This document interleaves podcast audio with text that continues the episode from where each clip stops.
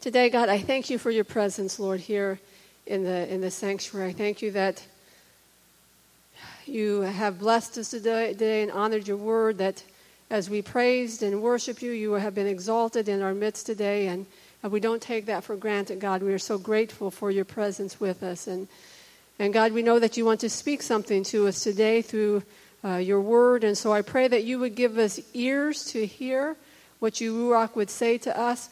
God, I pray that this word would uh, transform and change my life and the life of each one here uh, listening to this message and those who might be listening to it uh, on the podcast and on the internet. Uh, God, that it would be a word that goes in and, and takes root in our lives uh, and, and produces abundant fruit for your kingdom. And we just give you glory and honor in Yeshua's name. Amen. So today's message is entitled I Am the Light of the World. Last week, Rabbi Michael uh, started our new series on the seven I am statements of Yeshua as recorded for us in the book of Yochanan, the book of John. And as he uh, introduced this series last week, he shared that we can see a parallel between these statements of Yeshua and Adonai's uh, proclamation in the Torah, in the Tanakh, of himself. And he reveals this uh, first to Moshe when he says, I am. As Moshe says, who should I say is sending me when he says you need to go and uh, deliver the people of Israel? And Adonai said, I am. And so we see this parallel between Yeshua's statements and that of uh, Hashem in the Torah and in the Tanakh. And as Rabbi Michael uh, shared last week in his introduction, so many people have a skewed view of who Yeshua is for several reasons. One, because they have not read the Word. And when you've not read the Word, uh, then how can you know who He is? Or they've not taken uh, the time uh, to see who He says He is with His own words and who He reveals He is with His actions in the Scriptures to those who He walked among while He was here on this earth. And so today, as I said, we're going to understand who he is when he proclaims, I am the light of the world. Now, for us as a Messianic congregation, uh, I want to just warn us uh, not to check out. Now, why would we check out? Because we often talk about Yeshua as the light of the world around Hanukkah time. And you heard many messages from us uh, at Hanukkah time on that because that's the theme of Hanukkah. And also, even on our weekly Shabbat celebration, as we light the Shabbat candles, we know we're welcoming the light of Yeshua into our homes. And so, because we do this on such a normal uh, uh, basis, it can seem something that we're so familiar with that we're like, oh, I know all about that. And, and you know, I can be thinking about my lunch I'm going to eat later, and which I think mine's going to be a grilled cheese sandwich, but with a little mustard on it. But, uh, but I want you to focus because God has something He wants to speak to you. And the Word of God is always meant to impact our lives and to change us. It is no good to sit here and listen to this message and to walk away and not do anything about it. More than anything else, my husband and my heart's desire is that every message that we would uh, speak and preach would change and transform our lives as well as yours, because that's what it is meant to do. So I want to encourage you to open up your hearts uh, to, to what God wants to say. And when we read through the book of Yochanan, there are two stories, uh, two incidents in, where Yeshua declares, I am the light of the world. So we're going to look at both of those uh, separately. They're connected, though, in thought and things, and we'll spend more time on the first passage. But I want us to see what he is trying to convey, understanding especially the context of each uh, story, because it'll help us to gain understanding and then to apply this truth to our life. So the first is the story of the woman who is caught in adultery, which is recorded for us in Yochanan, John chapter 8, verses 1 through 12. So you can follow along there in the PowerPoint as I read these verses. But Yeshua went to the Mount of Olives. At daybreak, he appeared again in the temple court. So, where is he at? Okay, some of you know where is he at? The temple court. This is important to our context because I'm going to share with you in a few minutes. Where all the people gathered around him and he sat down to teach them. Now, the Torah teachers, teachers and all the Perushim meaning the Pharisees, brought in a woman who had been caught committing adultery and made her stand in the center of the group. Then they said to him, Rabbi, this woman was caught in the very act of committing adultery. Now, in our Torah, Moshe commanded that such a woman be stoned to death. What do you say about it? They said this to trap him, so that they might have ground for bringing charges against him. But Yeshua bent down and began writing in the dust with his finger. When they kept questioning him, he straightened up and said to them, The one of you who is without sin, let him be the first to throw a stone at her. Then he bent down and wrote in the dust again. On hearing this, they began to leave one by one, the older ones first, until he was left alone with the woman still there. Standing up, Yeshua said to her, Where are they? Has no one condemned you? Yeshua said, No one, sir. She said, No one, sir. Yeshua said, Neither do I condemn you. Now go and don't sin anymore. Yeshua spoke to them again. Who is the them again? Where is he at? He's where? In the temple court, and the people had gathered around. So he says to those who gathered around to him, I am the light of the world. Whoever follows me will never walk in darkness, but will have the light which gives life. So the context is interesting. The immediate context is that these men have brought this woman who they say was caught in the very act of adultery. Now, that means there was a man there with her if she was caught in the very act. And it is interesting that no man is brought with this woman. So immediately we see the hypocrisy of the men bringing these accusations against this woman, this woman. And of course, we know they only have really one purpose in bringing this woman, as we read there in verse 6, and that's to try to trap Yeshua. So they're not interested in justice, because if they were, they would have brought the man with the woman as well. So that's just a side little issue there.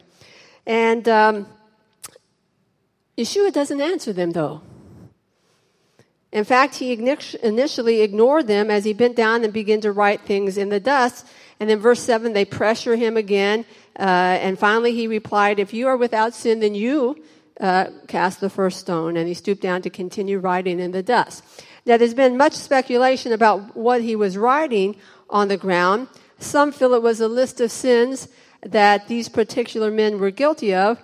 We don't know what it was, but what we are told is that one by one, beginning with the oldest to the youngest, these men who brought the accusation began to leave until only Yeshua and the woman remained, and he extended forgiveness and encouraged her to stop sinning. And then he turned again to those gathered there in the temple court, and he declared, I am the light of the world. Now, what would this mean to these people who had just witnessed this scenario and also who were there in the temple court. What was he trying to convey to them, and what can we learn to apply in our lives today? So not only were they in the temple courts, we need to go back to Yochanan chapter 7, and many commentaries and scholars will take this verse directly back to chapter 7 and ignore the story about the woman caught in adultery, but I think it is pertinent to our understanding as well. But in Yochanan chapter 7, we are told uh, the season of the year. If you look in verse 1 and 2, it says, After this, Yeshua traveled around in the Galilee, intentionally avoiding Yehuda because the Judeans were out to kill him. But the festival of, of Sukkot in Yehuda was near. And then as you read through chapter 7, so the time of the year is Sukkot, it's the fall. So, verse 7 tells us that finally uh, Yeshua traveled to Jerusalem for this feast, as was customary for all Jewish people to do in the time of Yeshua, because Sukkot, as we all should know who are part of this congregation, is a pilgrimage feast. Now, today, most Jewish people do not make that pilgrimage up to Jerusalem uh, on, on Sukkot, but that's what they did during the time of Yeshua. And then when we look on verse 14 in chapter 7, it says that halfway through the festival, again, which lasts about seven days, he went into the temple and he began to teach. And then if you look at verse 37 in chapter 7, it says that he stood up on that last day and he taught once again. And that is where he says, you know, uh, I'm the, about, he talks about the living water, which was something that is associated with a tradition uh, that uh, took place at Sukkot. But why is this important to understand the context of this passage? Because of what took place in the temple during Sukkot time. The Mishnah tells us in Tractate Sukkah, which is just a section that gives us all the information about the holiday of Sukkot. You can follow along here. I put this up here. There were four golden menorahs with four golden bowls at the top of each and four ladders each leading to a bowl. Four strong young Kohanim would climb up with pitchers, each holding nine liters of oil, that's quite a bit of oil, which they would pour into the bowls. From the worn out clothes of the Kohanim, they made wicks, and with them they lit the menorahs, and there was not a courtyard in Jerusalem that was not lit up by the light. So Sukkot, during the time of Yeshua, had this uh, uh, uh, lighting of the four menorahs, and these four menorahs would light up all the courtyards of Jerusalem. And then it goes on to tell us there in the Mishnah that pious men and men of good deeds would dance around, etc. Then another uh, commentary says that these lamps were intended to remind the worshiper of God's leading the people of Israel through the wilderness at night by a pillar of fire. The lighting of the lamps also signified Israel's recommitment to the God of light and it was accompanied, as I said, by festive music and dancing by chosen men of piety and holiness. So, this background, along with the story of the woman caught in adultery, is important for understanding this passage. Every person in that temple court listening to Yeshua had just experienced the magnificent lights of the menorah during Sukkot. And they had also just witnessed how he extended grace and compassion to this woman uh, in, in, giving her forgiveness uh, as these other men had brought accusation against her. Now, the four menorahs erected during Sukkot were temporary. They were awesome in shining the light throughout the city of Jerusalem. Some sources say that they were 75 feet high. How tall is this? Right, so higher than our sanctuary, about double it. So 75 feet high. Okay? And in ancient sources, we are told that Jerusalem was known as the city of lights because of, uh, of this uh, particular uh, feature during Sukkot. So this was had taken place, but now Sukkot has ended. Because we know in John 7 37, Yeshua stood up on the last day and made this proclamation. So it has just ended, or if you think it's, closely connected, it is the last day. So these lights are no longer going to be shining in Jerusalem. They only uh, shine during the festival of Sukkot. Darkness would now cover the city. There wouldn't be this shining light from these menorah. And Yeshua is proclaiming that he is the light and in his light, there is no darkness. See how important that is for these uh, Jewish people listening to him. Because as Sukkot was over, they were now going to experience darkness in part during the nighttime. I'm talking about in the natural physical sense. Yeshua, of course, is talking about spiritual light. And he was sharing with them that his light permeates through the darkness of men's depravity and brings life to those who are willing to accept and walk in it. Listen again to what he said I am the light of the world. Whoever follows me will never walk in darkness, but will have the light which gives life.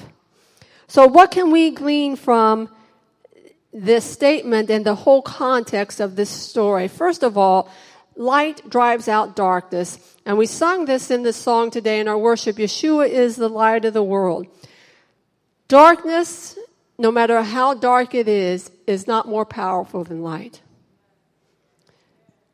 Never, never, never.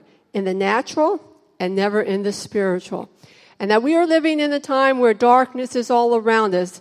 And again, I'm not talking naturally, I'm talking in our world with all the events of this week.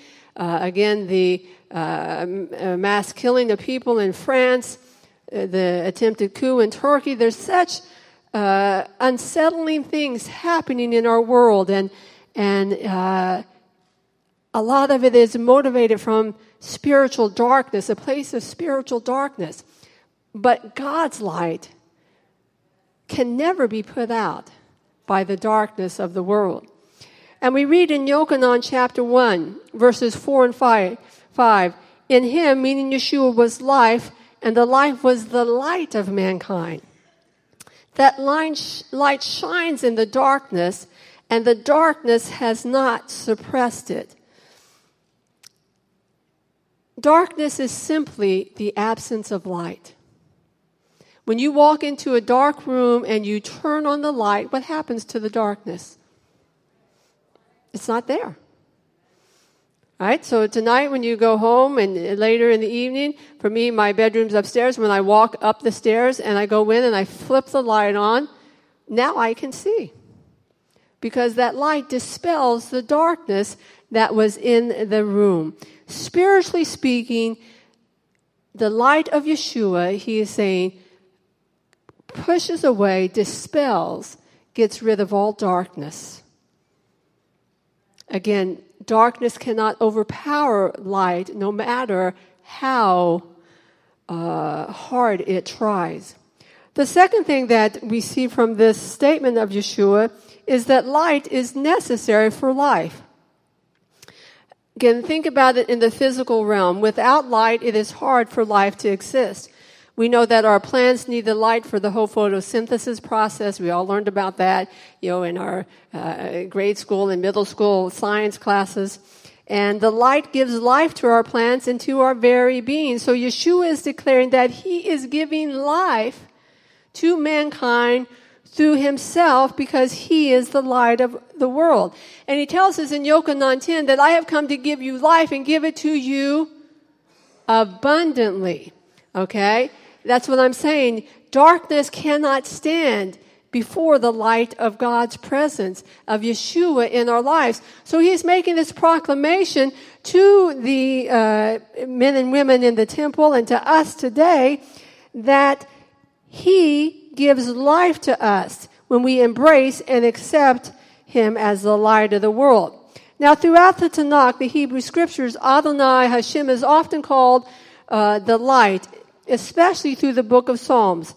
And there are so many verses, and I just had to narrow them down, otherwise, we'd be here uh, a long time if I read all the verses talking about God's light, but it would be a good thing for you to, to maybe study this week to gain a better understanding and, and to help you to apply this word. It's just go through and look for all the scriptures that talk about Adonai being light. But I just want to share a few with you from the book of Tehillim. Uh, chapter 27, verse 1. Adonai is my light and my salvation. Whom shall I be afraid? Right, is that verse. Isn't that powerful? Now think about it. As little kids, how, how many little kids you know who are not afraid of the dark?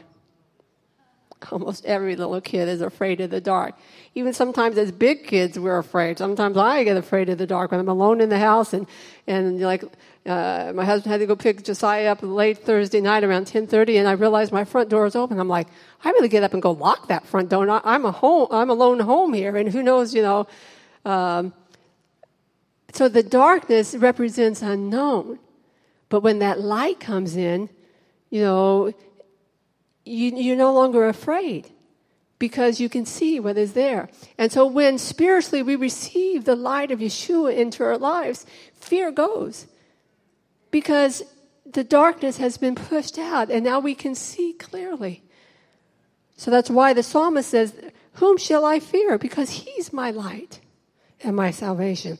Then in uh, verse 43, verse 3, the psalmist says, Send your light and your truth and let them be my guide. Let them lead me to your holy mountain, to the place where you live. So light guides us. Again, think about it. If you're walking in the nighttime, you want to have a good flashlight or a good torch or something that's going to. I'm thinking of. Uh, okay, I'll explain them as like torch. What do you think? Because I'm thinking about, you know, being in a cave as you're going through in ancient times, and they would have the torch that would light them. They didn't have flashlights. My husband's laughing at me. Today we have flashlights. In the ancient days, they had torches.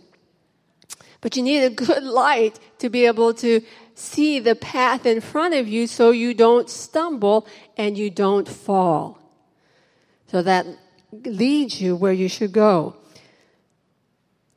Tehillim 18:28 For you Adonai light my lamp Adonai my God lights up my darkness making it very personal God you come to me and personally you light me inside. And again, that's that personal relationship that Yeshua was talking about when he says, I am the light of the world, whoever follows me. And we're going to talk about that part in a minute. So that's that personal relationship. And God lights up my darkness. Each of us have areas in our life that are frightening to us, areas that cause fear and things. That's because darkness is, is trying to uh, cover that area. And God's light comes and shines upon it and again, there's no more fear in that. Then look at verse 56, verse 13. I can walk in God's presence in the light of life. And 89, verse 15. How happy are the people who know the joyful shout, which is the shout of victory. Why? Because they walk in the light of your presence, Adonai. Very, very important. Again, victory, that shout of victory, only happens because we're walking in the light of His presence. So you see how powerful it is to recognize Yeshua as the light who gives us life. So that light brings protection. It delivers us from harm. It, it, takes away fear. It directs our path and leads us in the direction we should go. It brings peace and blessing and goodness into our life, and it brings victory to us. Light that gives life. The third thing when we look at this passage and what Yeshua was doing, as light of the world, Yeshua demonstrated compassion and mercy. Tehillim 112.4 says, To the upright, he shines like a light in the dark, merciful, compassionate, and righteous. You see, Yeshua's response to this woman was one of mercy. Yes, she was wrong. Yes, she deserved to be punished. But his light revealed that all standing there that day needed the mercy that he was about to extend to her because none of them was without sin themselves. And he, as the Messiah of Israel and the Savior of the world, was ready and willing to extend forgiveness to this woman as well as every other person standing there that day if they had simply come to him. So when he challenged these men to reflect on their own lives and see who, had no sin, that they could throw that first stone, there was no one who could do, so. Why? Because each one of us has a sin problem. And often we are like these Perushim and Torah teachers. We want to come to Yeshua and we want to say of our neighbor, Yeshua, you see this person here? You see what they're doing? You see how their actions are against your Torah? And can you please take care of them? They deserve to be punished.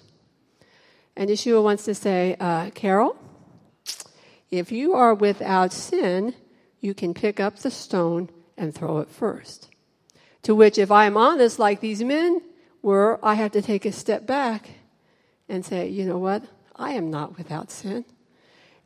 And in my sin, I want Yeshua's compassion and mercy extended to me. So why wouldn't I want him to extend mercy and compassion to others? But often we are very judgmental and again wanting Yeshua to zap it to those others while we are the recipients of his mercy and compassion. And the fourth thing from this passage, and then we'll look at the second one, is that to enjoy the life given by the light of the world, one must follow Yeshua. This is reminiscent of the children of Israel following the pillar of fire through the wilderness. Think about it. If they did not follow it, uh, things wouldn't go well for them. They had a choice. They didn't have to follow the pillar of fire and the cloud by day. Uh, they could have wandered off and do, uh, do anything they wanted to do. But it was by following that cloud and that fire that they made it through the wilderness. So to follow a person means we must trust them. Abigail's Devar Torah went very well with this, even though she didn't know what my message was about, and talk about obedience and trusting God. Because when we're talking about following God, we are talking about obeying His commandments and His word.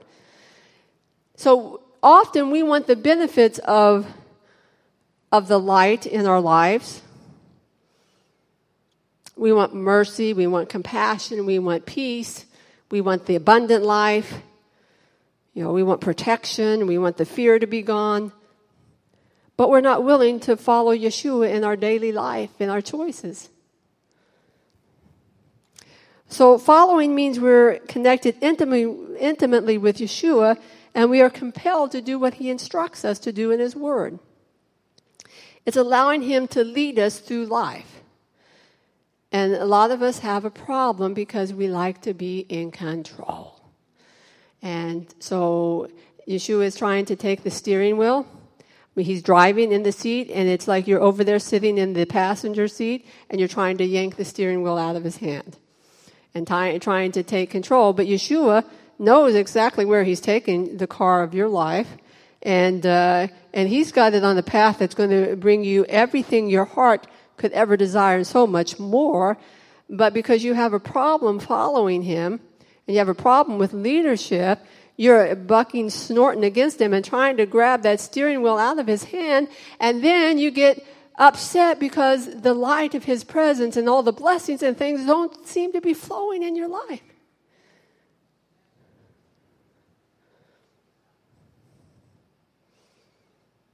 When we become stubborn and resistant to his leadership, it does not help us to experience the life he wants to give us as the light of the world. And I want to conclude now by looking at the second incident, incident in which Yeshua proclaimed he was the light of the world. This is found in Yochanan chapter 9, verses 1 through 7. Follow along on the screen as I read these verses. As Yeshua passed along, he saw a man blind from birth. His Talmidim asked him, Rabbi, who sinned, this man or his parents, to cause him to be born blind? Yeshua answered, His blindness is due neither to his sin nor that of his parents. It happened so that God's power might be seen at work in him. As long as it is day, we must keep doing the work of the one who sent me. The night is coming when no one can work. While I am in the world, I am the light of the world. There it is again. Having said this, he spit on the ground, made some mud with saliva, put the mud on the man's eyes, and said to him, Go wash in the pool of Shiloach, that means sent. So he went and washed and came away seeing. So here we have a man who is blind since birth. He has never seen light at all, he's never seen the colors around him. And Yeshua performs a miracle and gives this man sight and the ability to see everything in his life for the first time. And in that context, he declares, While I am in the world, I am the light of the world. So, what does Yeshua want us to glean from his declaration in this story and in this context? I'm just going to outline uh, quickly a few things here. First of all, that there are people all around us who are like this blind man. This blind man did not have physical sight. The people around us do not have spiritual sight. He didn't know what it was like to see the red rose, the green grass, the blue sky. Even if people tried to describe it to him, he could never understand it because he had never, ever, ever seen. The people around us in spiritual darkness are just like this blind man. They are in desperate need of receiving spiritual sight. The second thing that I want us to consider is he said that while he was in the world, he was the light of the world. Who is the light now? It should be us.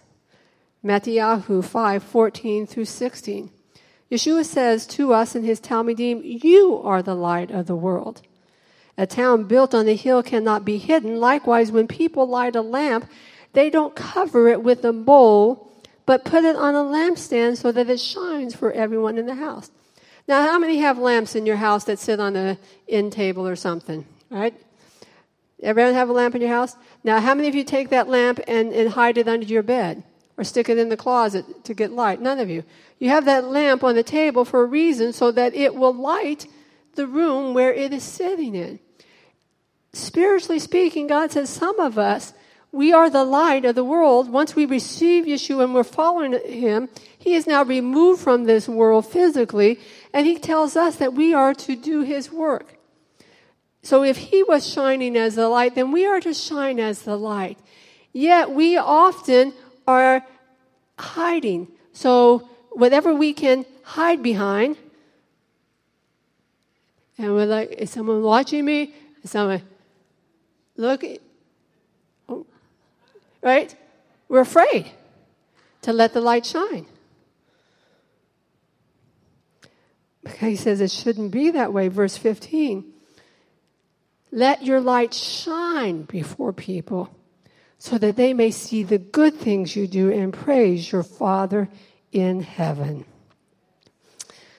See, we know that His light dispels darkness. And as I've said, there is much darkness in the world around us. But if we let the light of Messiah shine through us, it will push that darkness out. And I want to tell you, you may not uh, realize this, but people around you are concerned. There's not any person in this world who cannot be concerned about what the future holds for us, for mankind. As I said, it is unsettling all the things happening. In the past six months or so, it has been unbelievable. And the future looks like it's going to continue.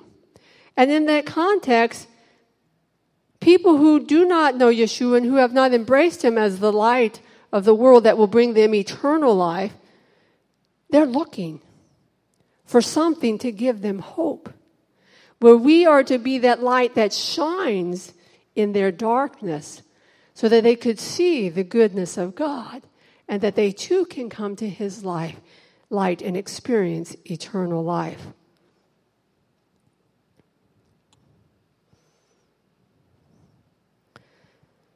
We need to be compassionate to those who are walking in darkness, like Yeshua was to the woman who was caught in adultery, and as he was to the man born blind.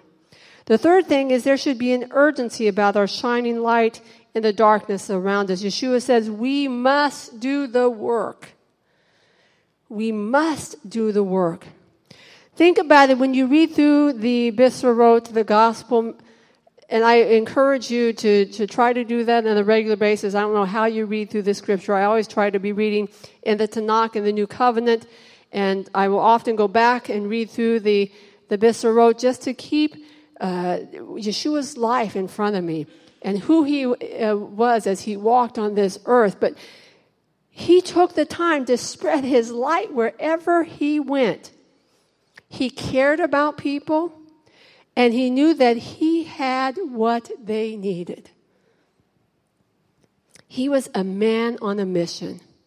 And friends, that's what we need to be. It says he came to seek and to save the lost. And since we are now his light shining on the earth, we too must be compelled with that same passion to let our light shine wherever we go instead of trying to hide behind something. We have to be, we need to be compelled to let our light shine. There are people you are meeting every single day who need the hope that you have. And all you have to do is open your mouth and just share the goodness of God and let the light shine through you. And the last thing is there's only so much time left for us to do the work of spreading the light. We must work while it is daytime. Now, I'm not going to give you a time frame because God says you shouldn't do that. And the signs of the times that we're living in, for generations there have been signs like this. But what I can tell you is you don't know what tomorrow holds for you or for that person sitting across the desk from you or that person working beside you in the cubicle. You don't know how much time, you don't know what tomorrow holds for them. And while it is daylight, while it, there is time for that person and for you, you and I need to be that light that shines in the darkness. You may be the only light that could shine in the darkness of their life to bring them life.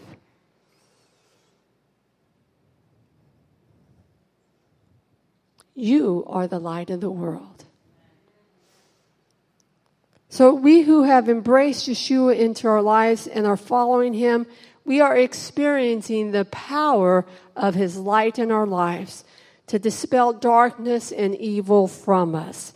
We are experiencing, again, that abundant life here on this earth, and we have that promise and hope of eternal life. But it is now up to us to be that light that shines in the world around us.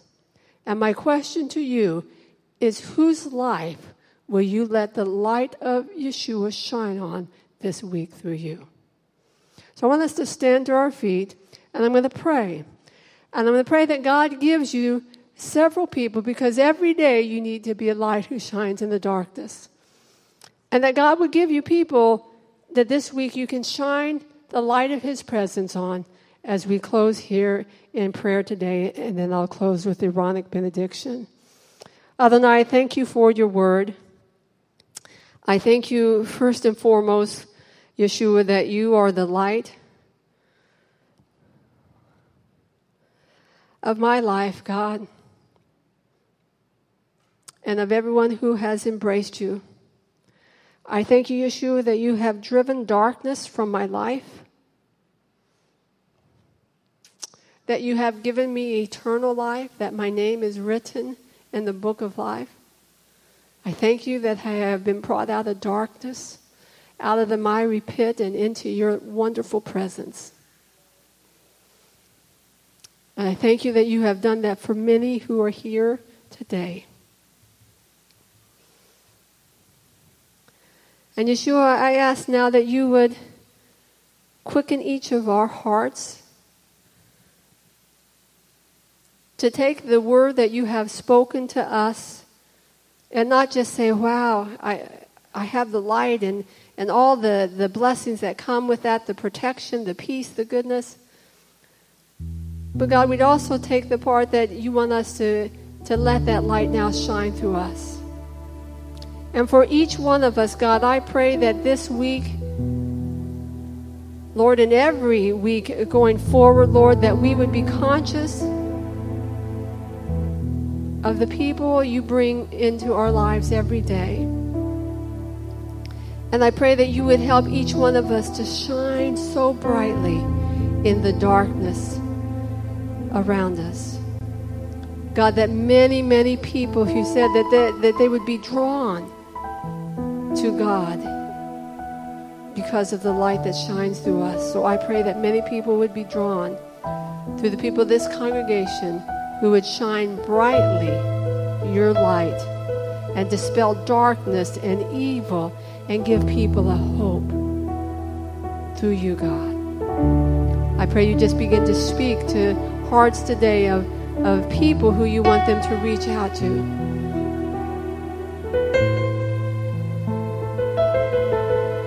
And even throughout the week, as we're just about in the community, Lord, people who you might bring into our lives, strangers, God, that we would shine brightly in their lives as well. And I thank you in Yeshua's name. Amen. I want to encourage you to be a light that shines. I don't know, Rabbi Carol, how can I do that? I'll give you a couple of hints, a couple of things you could do. Come to the picnic tomorrow and bring someone with you. And make food for them. Don't make them bring their own food. Come sit at the table next weekend. Come out with us on Thursday night on outreach. It gets you in the mindset, okay? And then every day, I was sharing with them that I was, I was I had to run up to the store from here on Thursday up to the store up here on Portia Road. And as I was leaving, there was a elderly woman pushing a shopping cart out of the parking lot. And I went and I turned around and I said, Could I help you get to where you're going? Because I know she was going to be pushing that down to wherever her house was. She said, No, but thank you and blessings to you. All right? There are people around us. Even though she didn't accept my help, I believe it touched her heart that someone took the time to turn their car around and come back. Look for those people that God brings into your life that you could help this week and that you could shine His light and you could share the hope of Messiah that is within you. So let me bless you with the Aaronic benediction today, and may you walk in the light of His presence, following after Him, and may you enjoy all the blessings that come from His life. Yivarechecha Adonai v'yishmerecha, may Adonai bless you and keep you. Ya'er Adonai panav v'kuneka, may Adonai make His face shine on you and show you His presence. Yisa Adonai panavaleka v'yasim lecha shalom. May Adonai lift up his face towards you and give you peace. May you walk in the shalom and light and life of Yeshua the Messiah. Amen.